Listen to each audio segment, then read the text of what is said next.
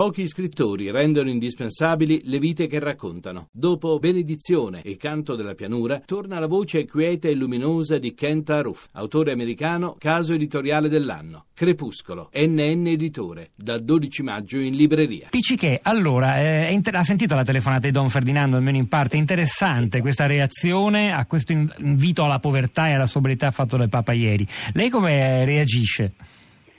Ma in maniera molto semplice, perché è un invito che eh, prima che il Papa lo facesse è già posto in pratica, in essere dagli istituti religiosi, perché diversamente da quello che si dice sulle ricchezze immense, ma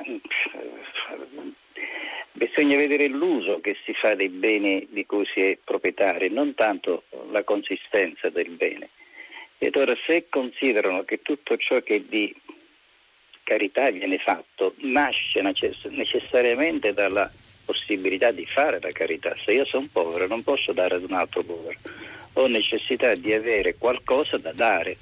Allora quel qualcosa bisogna costruirlo e gli istituti religiosi lo costruiscono nei, nei secoli, eh, nelle generazioni di frati e di sore che si sacrificano per accumulare un bene non per sé, perché vivono tutti in maniera molto misera, molto povera, molto ridotta, ma per darlo agli altri, che poi sulla consistenza patrimoniale che essi riescono ad accumulare si pongano gli interessi di terzi che non sono religiosi ma speculatori, questo mi sembra naturale, lo posso capire, e contro questi terzi noi agiamo in maniera da dire agli istituti religiosi attenti attenti a non farvi vedere la luna nel pozzo perché se cercate di prendere la luna poi annegate nell'acqua del pozzo.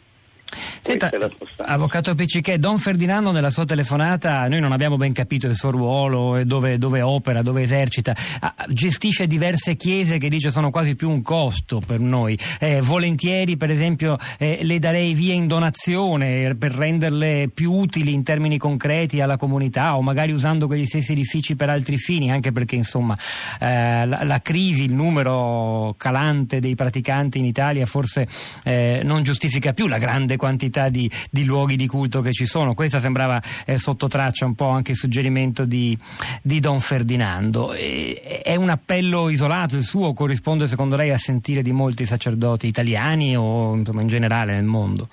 Ma questo potrebbe chiedere in verità più a Don Ferdinando, però... Eh, No, visto che lei Ferdinando... ne affronta tanti e gli sì, insegna esatto, come gestire queste voglio, cose. Ecco, e le voglio eh. dire proprio questo, Don Ferdinando dice delle cose giuste.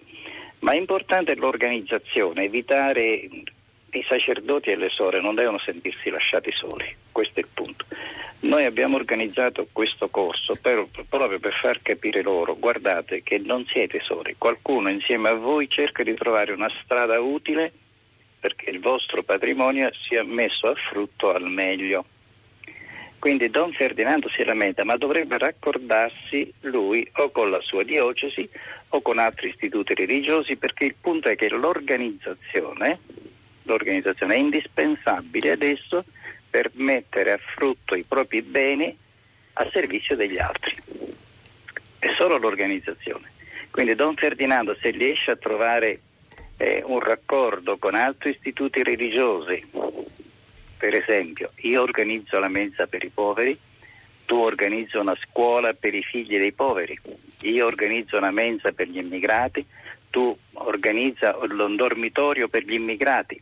Nei vari stabili che appartengono alle congregazioni religiose oppure alle parrocchie è possibile organizzarsi in questa maniera, allora si pone al servizio degli altri ciò che nostro non è, perché è loro e dei poveri.